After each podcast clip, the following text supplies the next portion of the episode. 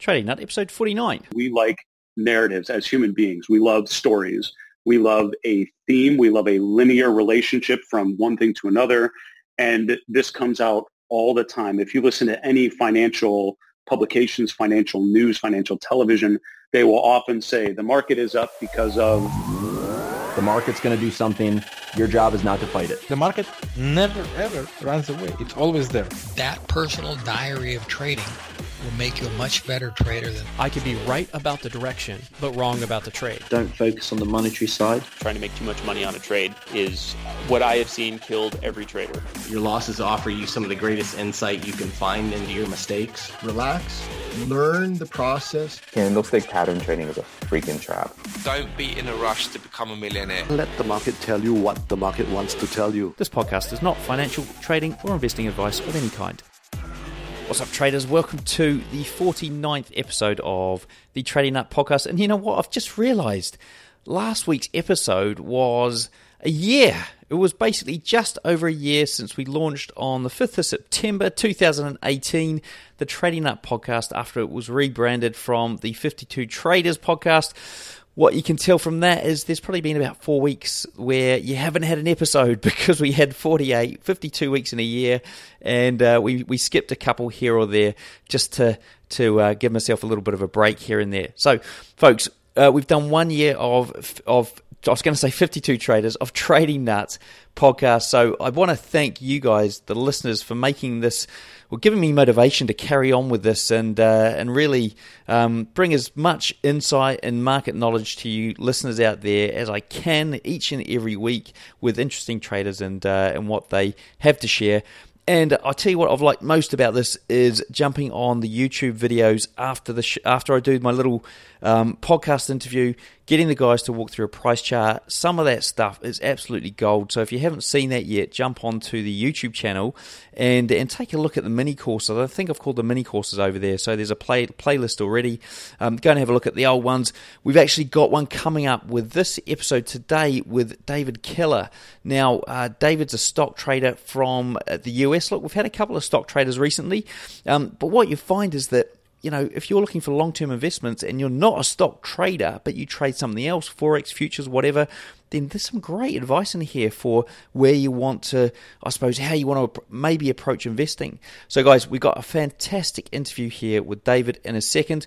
But before we do that, I just want to go over a quote that I saw today and leave you pondering it before we get into it because I thought it was quite good and it, it, relates to us traders out there. So here's it, here it is, and um, it's from the, the late Mark Douglas. So uh, it goes like this There are only two types of traders with the potential to succeed. The first type are those who are consistently profitable and seek fine tuning. The second type are those traders who are absolutely desperate in their desire to, for consistency because they've yet to achieve it. Everybody in between doesn't have a chance. Where the determination lies, the way can be found. So, guys, where are you on that scale of seeking consistency? Are you already there, profitable, looking to fine tune, or are you have you got a very strong desire to be consistent versus anything else? And uh, I suppose being determined is the way forward. So, where are you guys? If you're not on that spectrum, then what does he say? You haven't got a chance. All right, so on that note, let's get on with the interview with David. Enjoy. Got David Keller here on the show from Sierra Alpha Research. Now, uh, David, welcome to the show. Uh, uh um, so you're over there in Seattle, um, not Wash, is it Seattle, Washington? It is, yeah, Washington yeah. State in the, in the Pacific Northwest here. I always get confused with the Washingtons and uh, where it sits in the in the US. Yeah, so, um, so today we so so we got a slightly, I suppose, different interview from what the listeners might be used to here on Trading I'm not going to go through all my questions in the sequential order that I sometimes do. We're going to jump around a bit because you've got quite a bit of experience in the, uh, I suppose, the world of the financial markets, and uh, it's unique to what a lot of my other guests typically bring to the show. But before we get into that, I want to start off by learning a bit about you, how you got into uh, the world of finance, trading, and um, yeah, starting way back in the beginning and, and moving forward through your career. Yeah, thanks so much. And, and Cam, listen, it's such a pleasure to be on with you. i have I've uh, enjoyed reading, listening to some of your, your previous interviews. So thanks for, for what you're doing with uh, with trading. That I'm, I'm enjoying it. Brilliant. Um, So, so my background, I have the very, I guess, non-traditional background. I, I actually studied music and psychology as an undergraduate uh, at Ohio State, uh, you know, in the in the Midwest of the U.S. And uh, and it's funny at the time I did not realize it was a great uh, educational platform to launch into a career in finance, but it's actually served me pretty well. Uh, and the reason is because music, if uh, you know any of your listeners that are musicians, there's a very mathematical relationship to you know, to sounds and what sounds good and, and combining different notes and different patterns. And so for me, studying patterns in music and, you know, learning conducting and things like that actually helped me uh, the first time I saw a price chart and saw that I was looking at all of the indicators and seeing what patterns emerged and using my knowledge of market history to know what was going to come next. The moment I saw that that was something you could do, it, it just clicked with me. I felt, felt like I was, I was somehow trained for it as a musician and then psychology I've used a great deal, you know, studying just how people think. And, and so a lot of my uh, career has been aimed more toward the behavioral finance side, thinking, really thinking about how people think and unpacking some of the, you know, decision-making challenges that people have with their investments. And so I, I actually in the, you know, entered right into the financial industry. I started working with Bloomberg uh, in New York. And so I had a couple roles, but I settled in as the technical analyst there and so covered accounts in North and South America and essentially traveled around to institutional investors, buy-side firms, sell-side firms. So, you know, a currency trading desk in New York down to a two-person, uh, you know, investment advisory shop in uh, in Detroit, and then down to Bogota, Colombia, to you know, to talk with equity investors there.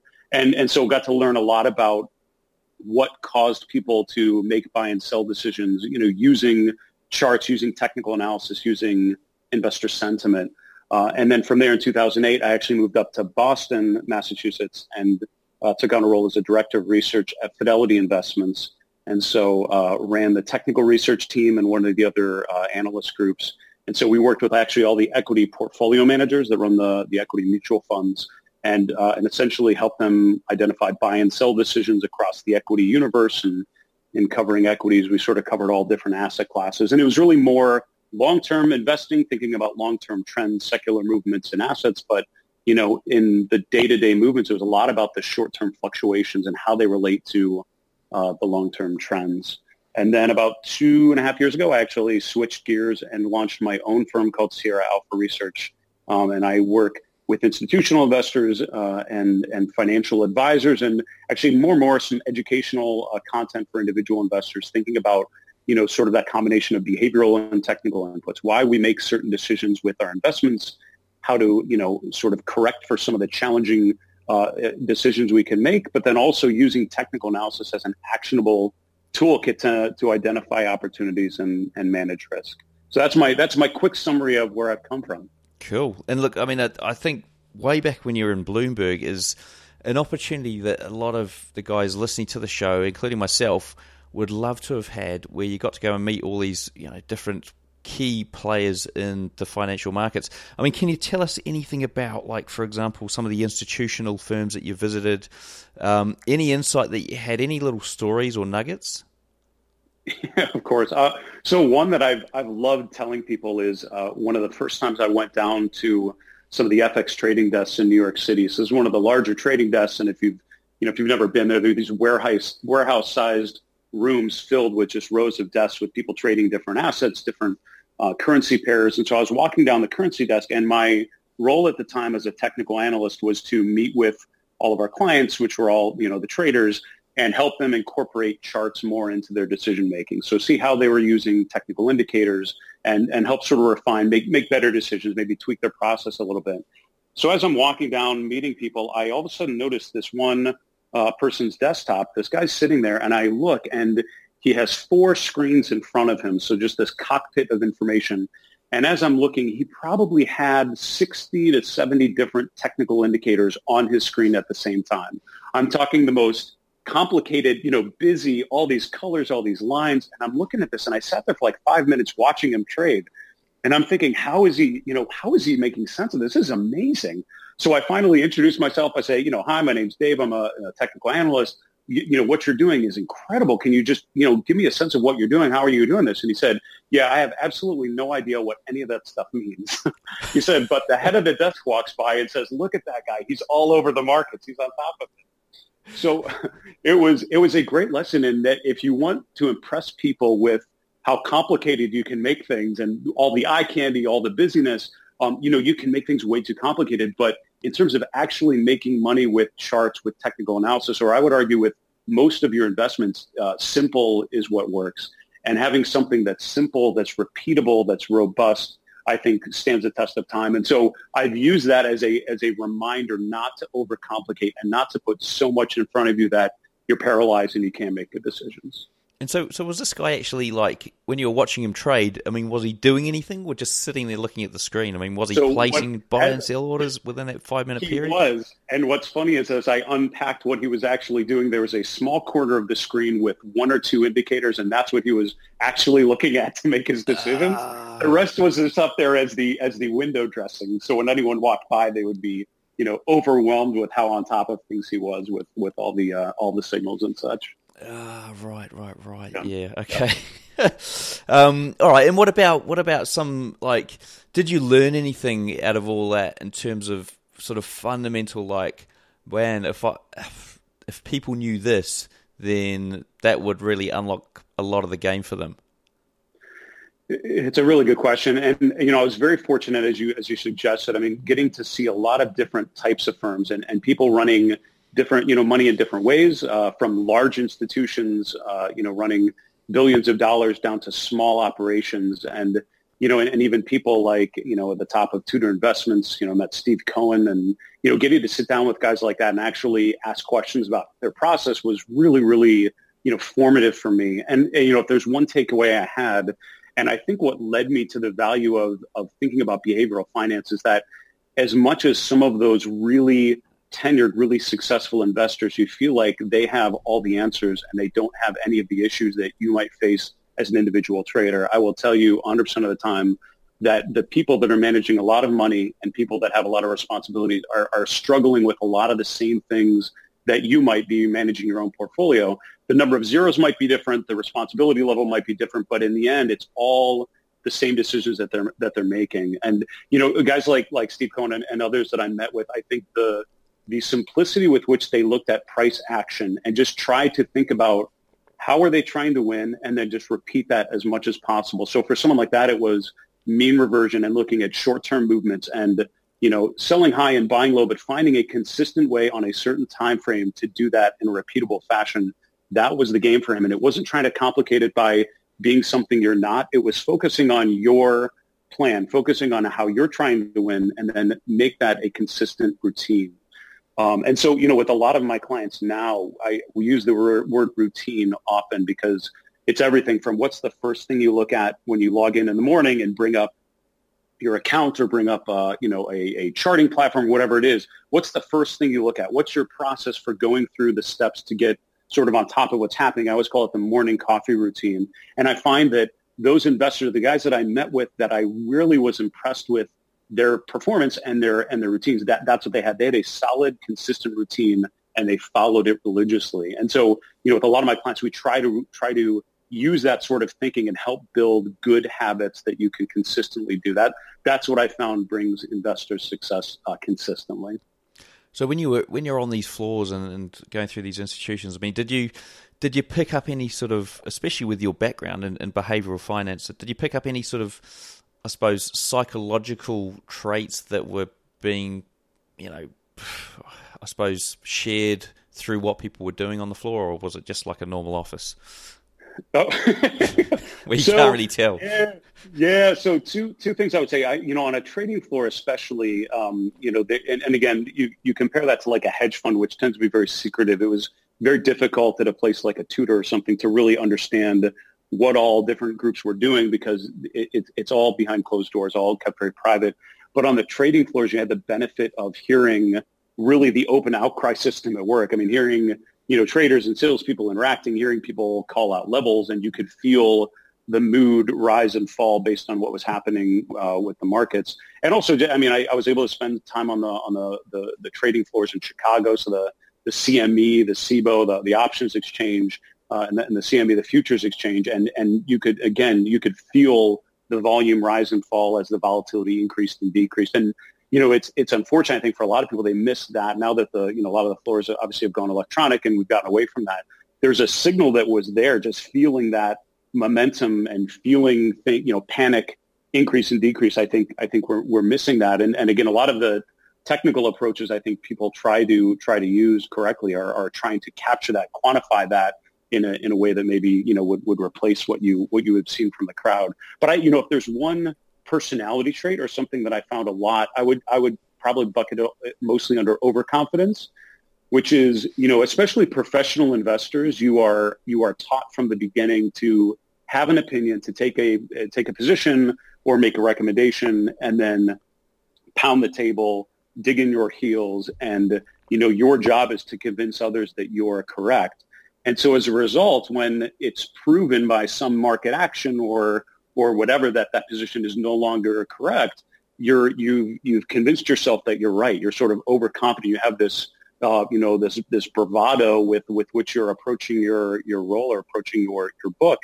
And as a result, you tend to overplay things. You tend to stay way too long in something that's no longer working um, because of that that confidence, or what I, what I would say the overconfidence. So, you know, one of the ways that I try to help people avoid that, especially professional investors, is you know having an evidence-based process. And what that means, I mean, you you would argue everyone should have that. Whereas instead of defining your position, defining your process based on your preconceived notions, uh, your preconceived biases, what you want to happen, what you wish would happen, really focusing your process on gathering evidence, gathering information. So, you know, having a dashboard of sorts, having a process with which you can identify when the environment has changed and have as, as emotionless as possible of a way of signaling to you when you're on the wrong side of something. And the quicker, the more quickly you can recognize that and take action, that's what I think prevents you from, you know, more more significant risk and significant loss. Okay, well, I'm going to jump back just a tad, and then we'll jump mm-hmm. forward again to what you've just talked about, because um, I want to ask a, quite a detailed question. It's something you might not remember, but so you mentioned that you know these guys are calling out levels. Now, did that seem to be? Um, and it's probably really testing your memory here, but was it like a bunch of people calling out different levels, or was it like one person calling out a level that everyone was following, or how did how did that work? Well, I think it's a really good question, and I would say at the you know so this is maybe early 2000s that you know a lot of these a lot of those experiences would have happened uh, you know going on those trading floors, and I would say at that point you know, this was, you know, early after decimalization had happened in, in U.S. equities. So, you know, it was still kind of being tested and there was a lot of changes. The euro had just come out at the end of the 1990s into 2000. So that was still kind of evolving. So the dynamics of the market uh, and uh, were still sort of changing. This was, you know, maybe up to and, and after 9-11. So it was, a, it was a very volatile period in terms of rapid change in the structure of the market. And so I think a lot of people were still very old school in terms of thinking of specific price levels. And if you think about it, I mean, if, if stocks are trading on eighths, there aren't that many levels. So between $70 and $71, there are only eight points that you can be at, and then you're at the next level. Now with decimalization and, and then sub-decimal trading, right, sub-penny trading on stocks, you know, specific levels I, I found are less and less meaningful. And so when I'm talking to investors now, we talk less about a price level. Something's going to hit this specific price level, and then that has meaning. It's more support ranges or resistance ranges, right? There's a range at which you would expect buyers and sellers to come in or expect there to be an inflection point because you know things are moving at such small move, you know, such small intervals that they can fluctuate a lot you know second to second and even sub second so at the time yes i remember people you know scrambling for levels at what what's the line in the sand that we should be looking for and so most, you know, desks that I saw, there would be a desk analyst, someone who was a, a chart aficionado, right? The chart guy who would be able to look at the, at the short-term chart, look at the one minute candle chart and be able to identify, yep, this is the level, look for this. And if it breaks that, uh, you know, we're done. Um, I, you know, again, I found more and more, I think that you have to become a little softer in terms of specific price levels in my experience, just because of the, the nature of how things are trading now. Okay, cool. And and so jumping forward again into that evidence based approach. Mm-hmm. I mean, did you have you had any experience with you know giving this advice to people uh, and and sort of seeing them try and implement it but not do a good job?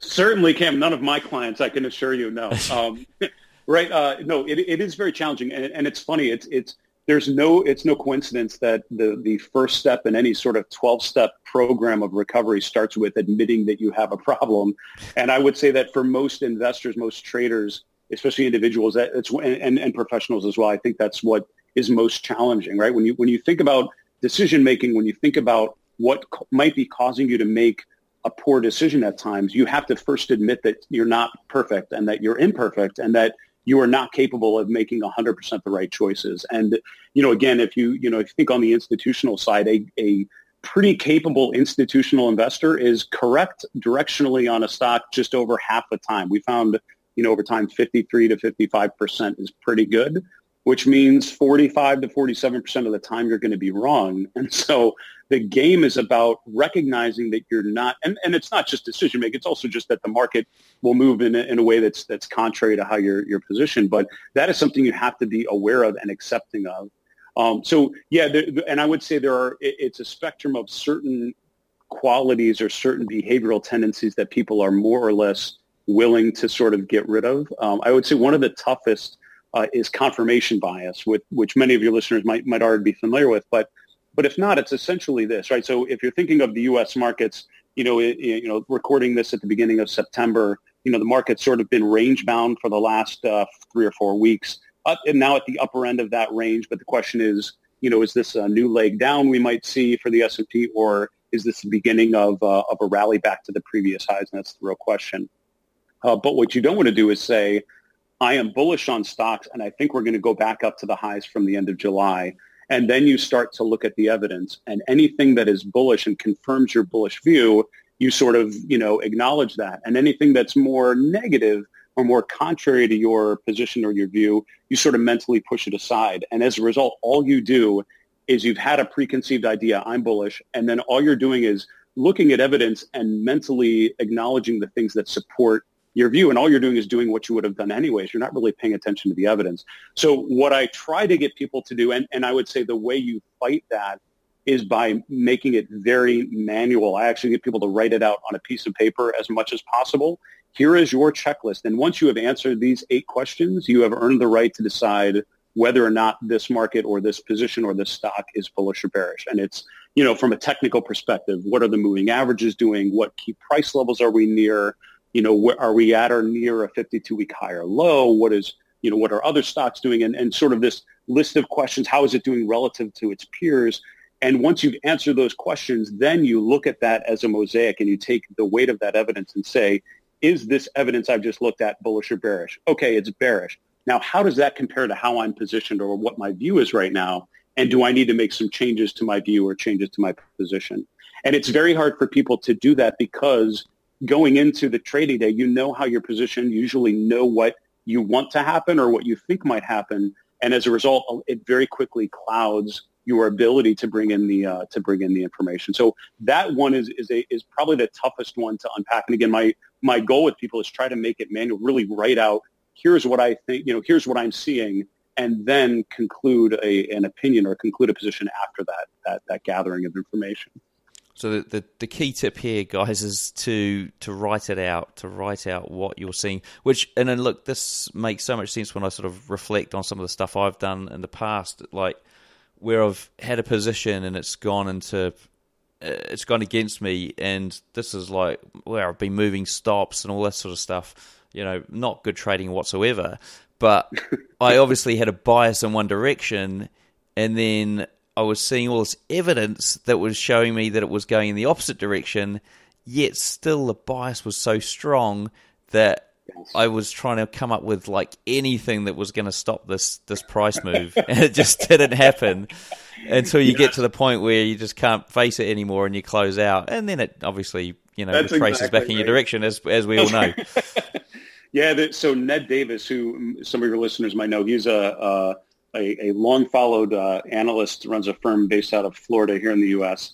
And uh, when I when I met him years ago, he shared at a, at a dinner the quote: "All large losses begin as small losses," and that's such a great thing to keep in mind. If you can, you know, again, the, the key to preventing a climactically large, painful loss uh, destruction of capital is to limit it when it's still a small loss. And so, as you mentioned, you know, when you put on a position, just the simple exercise of saying, here's my position, and if X, Y, Z happens, I'm going to revisit it. No questions asked. It's happening. Setting an alert, setting a trigger, a trailing stop, and just automating it from the beginning. That simple task can can alleviate a lot of the challenge that you just described, which is you know trying to justify a losing position as it's getting more and more painful, right? Yeah, yeah. Like I can just picture those wicks sort of going against me now and hitting levels and going, oh yeah, yeah, that that these wicks sometimes fail, and you know, uh, yeah. Anyway, um, so what about other other? So that's the confirmation bias. Sure. Uh, which I think is a, a, good one for everyone to remember and to remember to write stuff down to, to make sure you're not you haven't got a bias on one direction or another. Are there any other biases out there that, that might be affecting investment and trading decisions? Absolutely one. I, I, would say another one that comes to mind immediately based on, on the story you just shared was is endowment bias or the endowment effect. And if you're not familiar with this, it's essentially where um, uh, and and listen, I should qualify these by you know it's very easy when you start talking about behavioral biases and decision making to think that we're all messed up and it's hopeless. And I would say it's not. There are actually some things that humans actually do very well, and maybe if we have time, we can we can talk about that. But so I don't mean to make it so negative that this is hopeless and that you're you're wired to make all these bad decisions. Um, but there are obviously certain things that we run into, and, and, and endowment bias is the next one, and that's essentially where we treat things we own differently than we treat things we don't own. So you know, a stock that is in my portfolio, I own Home Depot, which is a you know a home improvement retailer here uh, based in the U.S. Um, and now that I own that stock, I think of it differently. I don't think of it as a company. I don't think of it as a, a, a series of price data. It's mine. It's my baby, right? It's my, it's something that I own. And as a result, I am hesitant to get rid of it when I probably should um, because I, you know, it's mine. How could I get rid of Home Depot? It's been such a great stock for me. I've had such great luck with it. I've had great returns. You know, why could, why would I sell it now? It's, you know, this happened last time. Um, and so what you, what that, that's not what you want to do. You want to think of your positions as not something you own, but I, I, you want to think of positions as something you're renting, um, right? So when you when you buy a stock, you're not owning it; you're actually renting it. Now, to be totally clear, you know, you do own the stock. You have responsibilities as shareholder. Totally fair. I don't I don't mean to to dispute that. But in terms of how you think about your positions, you should think of it less as you own it and more like you rent it. And the reason why I say that is because by renting it, you can very easily close that out with no harm, no foul, no no love lost. Uh, you know, get it get it off your off your plate and move on to uh, to some better opportunity. What you don't want to do is think of your positions and having an emotional attachment to them because when they start performing poorly, you you resist the the urge to sell them because you have this this pull to to hold on to things way too long. And the same that's that's another reason why a lot of times people will hold on to positions way too long, even after they've been winning. So instead of taking profits when it might be an opportune uh, moment, we've reached a price target, we've hit resistance, something that would tell you maybe I should take some of it off the table. We hold on to it because it's been so good. And, and again, it's my baby. I, I can't get rid of it. And you want to, again, go back into going back to an evidence-based process. Look at the data, look at the evidence. And if you see indications that you should be making a change, don't be afraid to do that and don't use an emotional attachment to to be a part of that decision. And what about uh, so is it is that more aligned to things that you're buying as opposed to or going long on versus shorting? I think you could do no. I think you could do it both ways. And and again, we, we tend to phrase it in the in the form of a long position. It's something you own, but I think also with the short position, right? So or even with the currency pair, you're married to that yeah. position. You're married to that point of view. You're married to that specific you know, outcome. And then when the evidence tells you different, you, you decide not to take action because you're sort of married to that. You're, you're wedded to that. You own that position or that, uh, that idea. Yeah. Okay. Yeah. So it's, so it's almost like if you, if you're having, you know, you've had four losers and you finally get one good winner and you're like, this is the, this is the trade I've been after. I like, I own this trade. That's yes. where you get into trouble where you forget that this is just one of many trades that you're going to do, be doing over your, your trading career. Right. right. Yeah. Righty ho. What about? Uh, so you mentioned a couple of others. So you got one more bias there. Yeah, the next one that I would say that comes to mind that we haven't spoken about is the narrative bias, uh, which is, I would argue, one of the more commonly seen ones, and it's sneaky because it it comes in a lot of ways. It's not just with your investment decisions, with your with your trading, but it's also with with all the decisions you tend to make in life. And it it goes back to how we're how we're wired. And narrative bias is essentially we like narratives as human beings. We love stories. We love a theme. We love a linear relationship from one thing to another.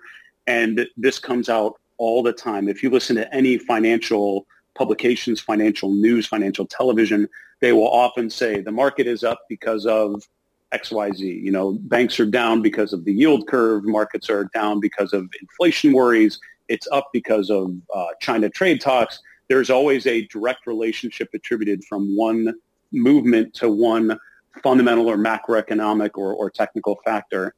Um, and so that narrative is what we sort of develop in our mind. Either either someone tells us through financial media, here's what's happening and why, or we create our own narrative. Okay, the yield curve is flattening. That means this is what's going to happen to interest rates. This is what's going to happen to banks. This is what's going to happen to my position in KeyCorp. And all of a sudden you, you develop this whole narrative. But the problem with that is that nothing like that happens in a vacuum, right? The markets are not a simple mechanism with a couple things in line that, that move perfectly. It is a complex mechanism, right? So there are all sorts of things that could drive an asset price at any moment and any day and any week. And while there are China trade talks happening, there's also the yield curve and there's Brexit and, you know, just pure sentiment and all of these things that could compel different people or different combinations of people to buy and sell on any given day. So if you if you get married too much to a narrative, you will be caught off guard when that narrative does not play out correctly.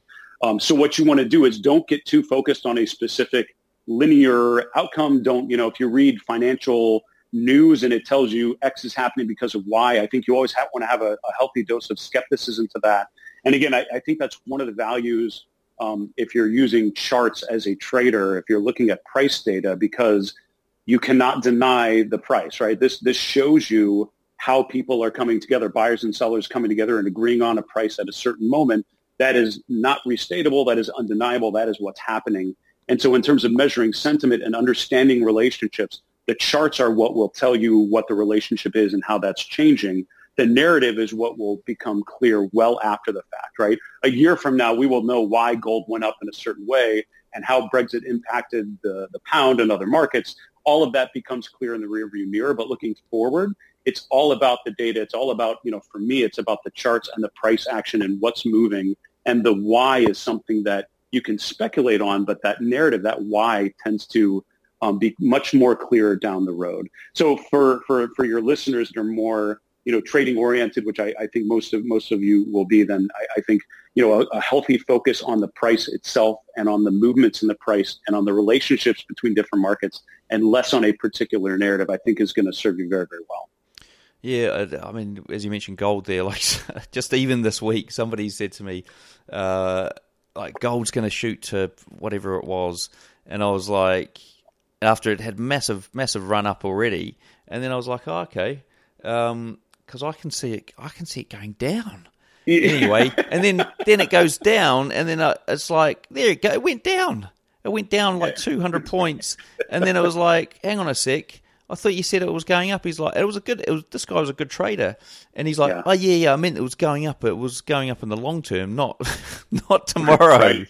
And right. it's like, oh, you, and I just I made a note to myself. I'm like, do not listen to anyone because yeah. you've got to make you've got to do your own work because it's just you're going to get yourself in trouble. Even if they do know what they're talking about, you don't know in what context. Yeah, um, that's right. And I think, and, and, to be clear, I, you know, I, you know, I do a lot with financial media and go on, go on television and, and things. And I, you know, I think there is a place for things like that in your process. I don't mean to say turn it off and don't pay attention to others because I think there's a lot to be gained from learning how other people are approaching things and how they might be positioned and, and why and how they're thinking about, uh, you know, positioning. Um, so I think there's value there, but I would never think of it as a, you know, as a recommendation. Oh, I should do this because gold's a safe haven. Yep, it should be going up right now. I would take that to as a as a um, as a way to to consider your own process, right? How are they going about it? How are they coming to that conclusion? Interesting. How does that relate to how I might be positioned? How might I approach this market a little different? What signals could I look for to validate that? And and if you do it in the right way, I think it can be additive to your process for sure. Now, now, what about sort of merging or melding together the uh, the technical analysis and, and behavioral finance to sure. to to manage risk in your portfolio. I mean, what what would you recommend? Sure. So you know, for me, technical analysis has always been you know less about you know identifying the next home run, identifying the next ten bagger, the next stock that's going to go up exponentially, and it's more about managing risk.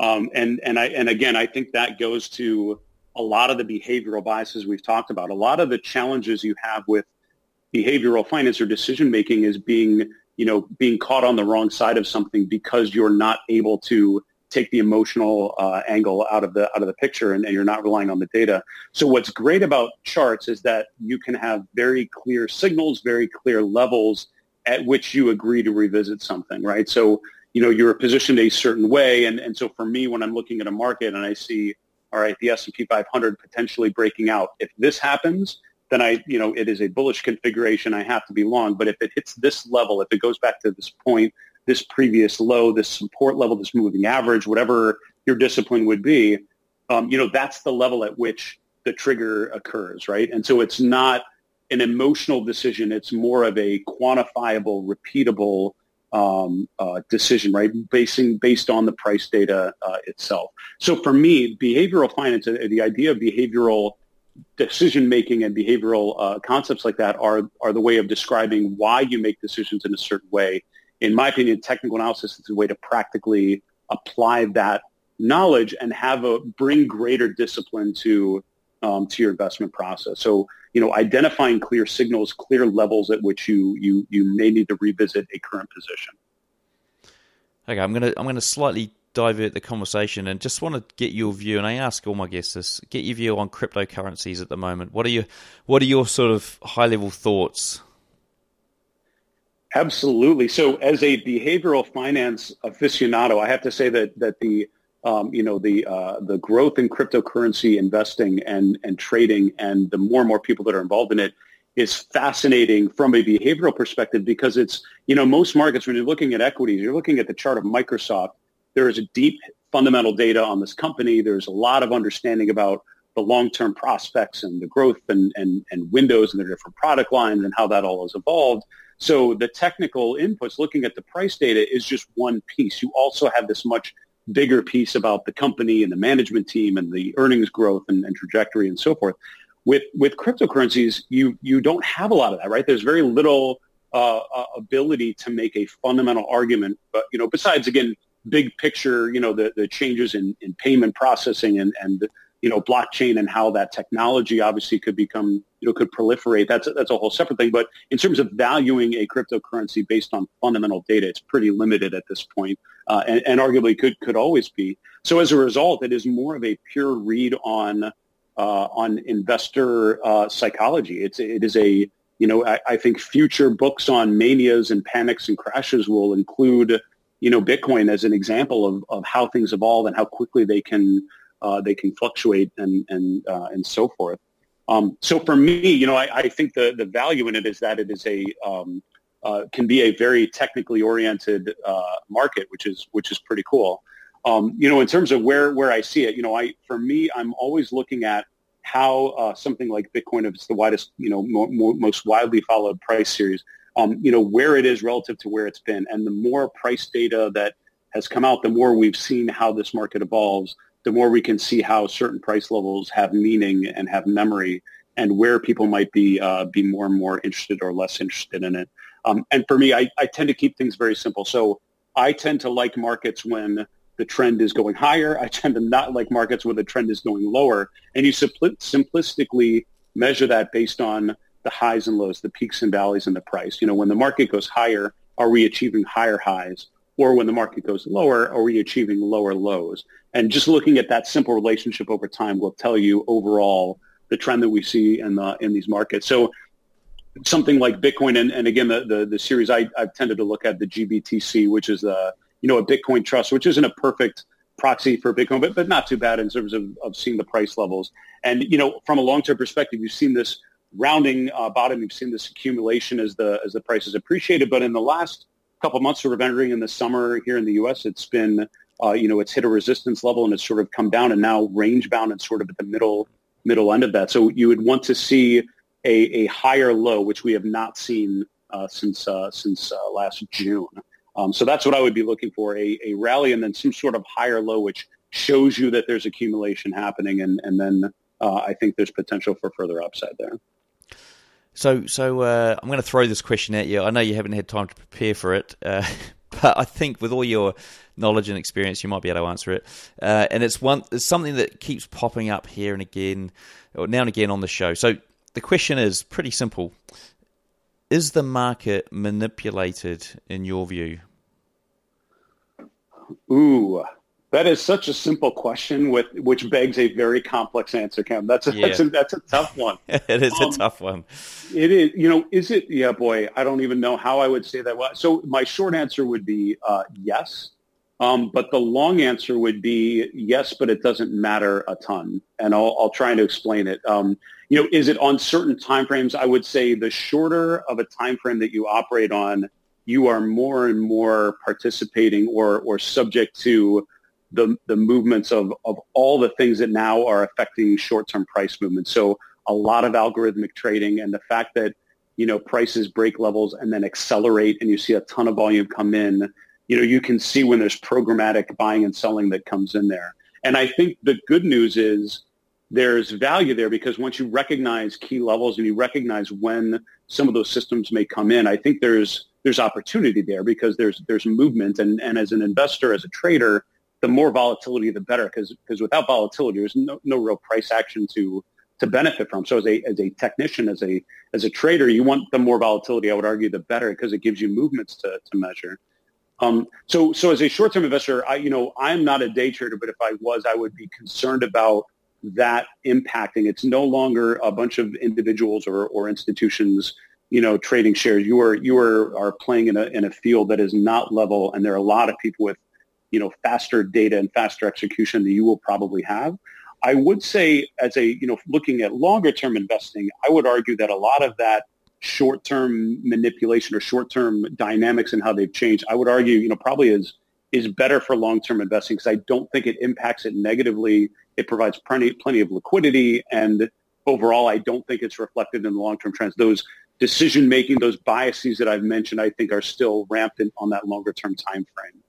Um, I would also say then, I, I, guess maybe one other qualifier is, you know, remember for, for me as a, again, as a technical analyst, it's all based on transparency. And so the more transparent, the more liquid, the more, um, you know, widely uh, followed a market is, you could arguably have less advantage using technical analysis because there is more uh, of a level playing field. The markets are more efficient. Um, there's a lot more players of, with different motivations in, in place. If you look at less liquid markets, so um, you know more emerging markets and even more so frontier markets, um, this is where markets are less liquid, less transparent, and I would argue that behavioral biases tend to be more rampant because it is more like the U.S. or, or more developed markets may have been decades ago, whereas much more of a level playing field, and I think individuals have a lot of potential opportunity to, to disrupt or, or, or to uh, to, to identify um, uh, mispricing and identify uh, gaps between the value of things and where the prices are actually are at. And and how did you? I suppose when did you sort of get to the point where you'd you'd say you'd answer yes to that question? What was there anything any sort of moment in your life where you were like, you know, you found out some information or somebody told you something, or uh, is it sort of accumulation of things? Really fair question. Um, it's probably been a, a, a process over time that I've maybe become more to recognize that. But I, you know, for me, I think it's the first time that I learned what percent of, you know, heard greater and greater percentages of trading that was being done, institutional trading that was done algorithmically. Um, and when there were hedge funds doing, you know, high frequency trading and, and things like that, that's one thing. Um, but when you you heard of larger trading desks, larger firms, you know, trading greater and greater positions using programs and not using discretionary trading by humans. For me, that started to convince me, okay, we're, you know, there's only so many ways that you can develop a program to trade off of the VWAP or something like that, which means the, the, the, the chance that they are overlapping, uh, you know, becomes much greater. And I think we're going to see a lot of challenges as a result. I think that's probably the moment when I, when I started to hear over 50% of you know, trading is being done uh, programmatically or, or algorithmically, that, that's probably when it when it triggered for me. Cool. Well, look, um, so so how active are you in with your own with your own trading? Right. So for me, you know, very limited. Only you know, so and so my role is really as a strategist and and coach because um, you know my my the upside of my career working at some of the larger firms and Fidelity was was the largest firm most recently. Fantastic exposure to people and their processes, but incredibly limited in terms of how, how I could trade my own capital. So I've, I've, I've often tried to limit how much I'm, I'm tinkering things. So I keep it, I actually keep it, keep it relatively boring for my own personal uh, capital and, and try as much as I can to use my insights to help, uh, to help clients make better decisions.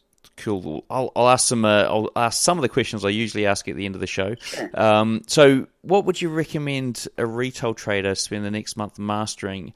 Um, what what would it be? How could they go about and how could they go about mastering it? Ooh, that's such a good question. Um, you know, for me, I, you know, the the the the trick or, or the process I would ask people to um, to master is is sort of going back to the the checklist idea that we talked about. Um, I'm a I'm a student pilot, so I've spent a number of years trying to learn how to fly airplanes. And the first time I went up and went and saw how much, how thoroughly you reviewed all the mechanical systems in an airplane, also the communication and everything else. By the time you actually fired up the propeller and got in the air, you felt pretty confident that everything was working very well. And the reason why that works is because you go through a very disciplined, systematic process that's the same every time. So what I would challenge your listeners to do is think about when you're actually making a trade, when you're putting a position on, when you're when you're when you're you know making having an opinion and putting something into play, what are the steps that you're actually taking to make that decision? How are you documenting that? How systematically are those? And can you make it? Can you upgrade that process? Is there something that you can add there um, to do it? But I, I think if you if you think about your decision making, your decision tree, and and again the list, the, the checklist that you follow, I bet there there's some gaps on there that you could focus on. And, and, the last question, I, I, don't really want to leave it off on this this final question here, but this is a question I ask uh, all my guests. So, what sure. was the worst ever trade that you've uh, you've had? You know, Cam, I was hoping you wouldn't ask that. That's that's. There's always a good story. I, it is a good story, and I and I hate it because you you know again as a behavioral uh, expert, right? You, the worst thing you don't want to do is sort of admit when you were wrong, but it, it happens. Um, you know what? I, you know, sadly, I have plenty of things uh, I could refer to. The one that probably comes to mind is, you know, again, and, and again, I, have not traded as much as I've been a strategist and I've been, you know, advising investors on, on what to do. And I would say for me, it's the middle of 2013 and remaining uh, uh, or becoming bearish on the markets uh, and, and remaining bearish way too long. And if you know your market history in the U.S., right, you had the you know the the rally, the the tech bubble into the late '90s. Um, 2000, March of 2000 was the peak. I actually started in the industry in June of 2000, so it came in right afterwards. So the beginning, my first year or two as an investor were the bubble collapsing, 9/11 when I lived in New York, um, into the 2002 low, and I mean it was a crazy, I mean just a, a fascinatingly difficult period um, but as a result, I've been skewed more to the bearish side mentally because that's what I first. That's how I was when I was looking at charts for the first time. Everything was kind of rolling over, um, and so then the same thing happened as we rallied up. 2004, 5, 6, fantastic. 2007 hits. We top out again, or right about at the same level. So when we get to 2009, 10, 11, 12, 13, we revisit those highs. I'm thinking, no problem. This is the next peak. It's lining up with resistance. Here are all the signals that were overextended and I very quickly developed a bearish thesis based on similar patterns, which what, what worked in 2000 and what worked in 2007. And so for me, you know, when that was wrong, I, I, I knew about behavioral finance well before that, but that really solidified the importance of it when I saw how wrong I was there and, and, and remained wrong, you know, in, in the summer of 2013 as we continued higher. And as we kept breaking to new highs, I realized that my process needed to be focused way more on the evidence and identifying systematically what trends are in place and using that as a framework for decision making. So I use, I have some long-term trend following models, intermediate term trend following models that I that I developed using moving averages, and a lot of them came from that period, and was an acknowledgement that you know, I turned bearish when things actually still held up very well. And so, you know, for me, I think one of the best, hopefully one of the best things I did was try to go back to that period and look at the, at the macro level, but also at the stock level. You know, a lot of stocks actually looked still pretty good, even though the market, you know, might have been extended. And so, you know, for me, it really helps solidify what, you know, how I want to think about trend following uh, going forward. But thank you, Cam, for bringing up a painful, painful period in my career. Don't worry, I've heard worse on the show. I've heard much worse. yeah. um, right now, so the the last question of the show uh, before we wrap up. Now, I'll give you a choice. Actually, you can either leave the guest with. Uh, I suppose a, a, technique that they can use to, to help with their psychology, or perhaps um, that I suppose the one piece of advice that you'd recommend any anyone sort of take home after listening to this.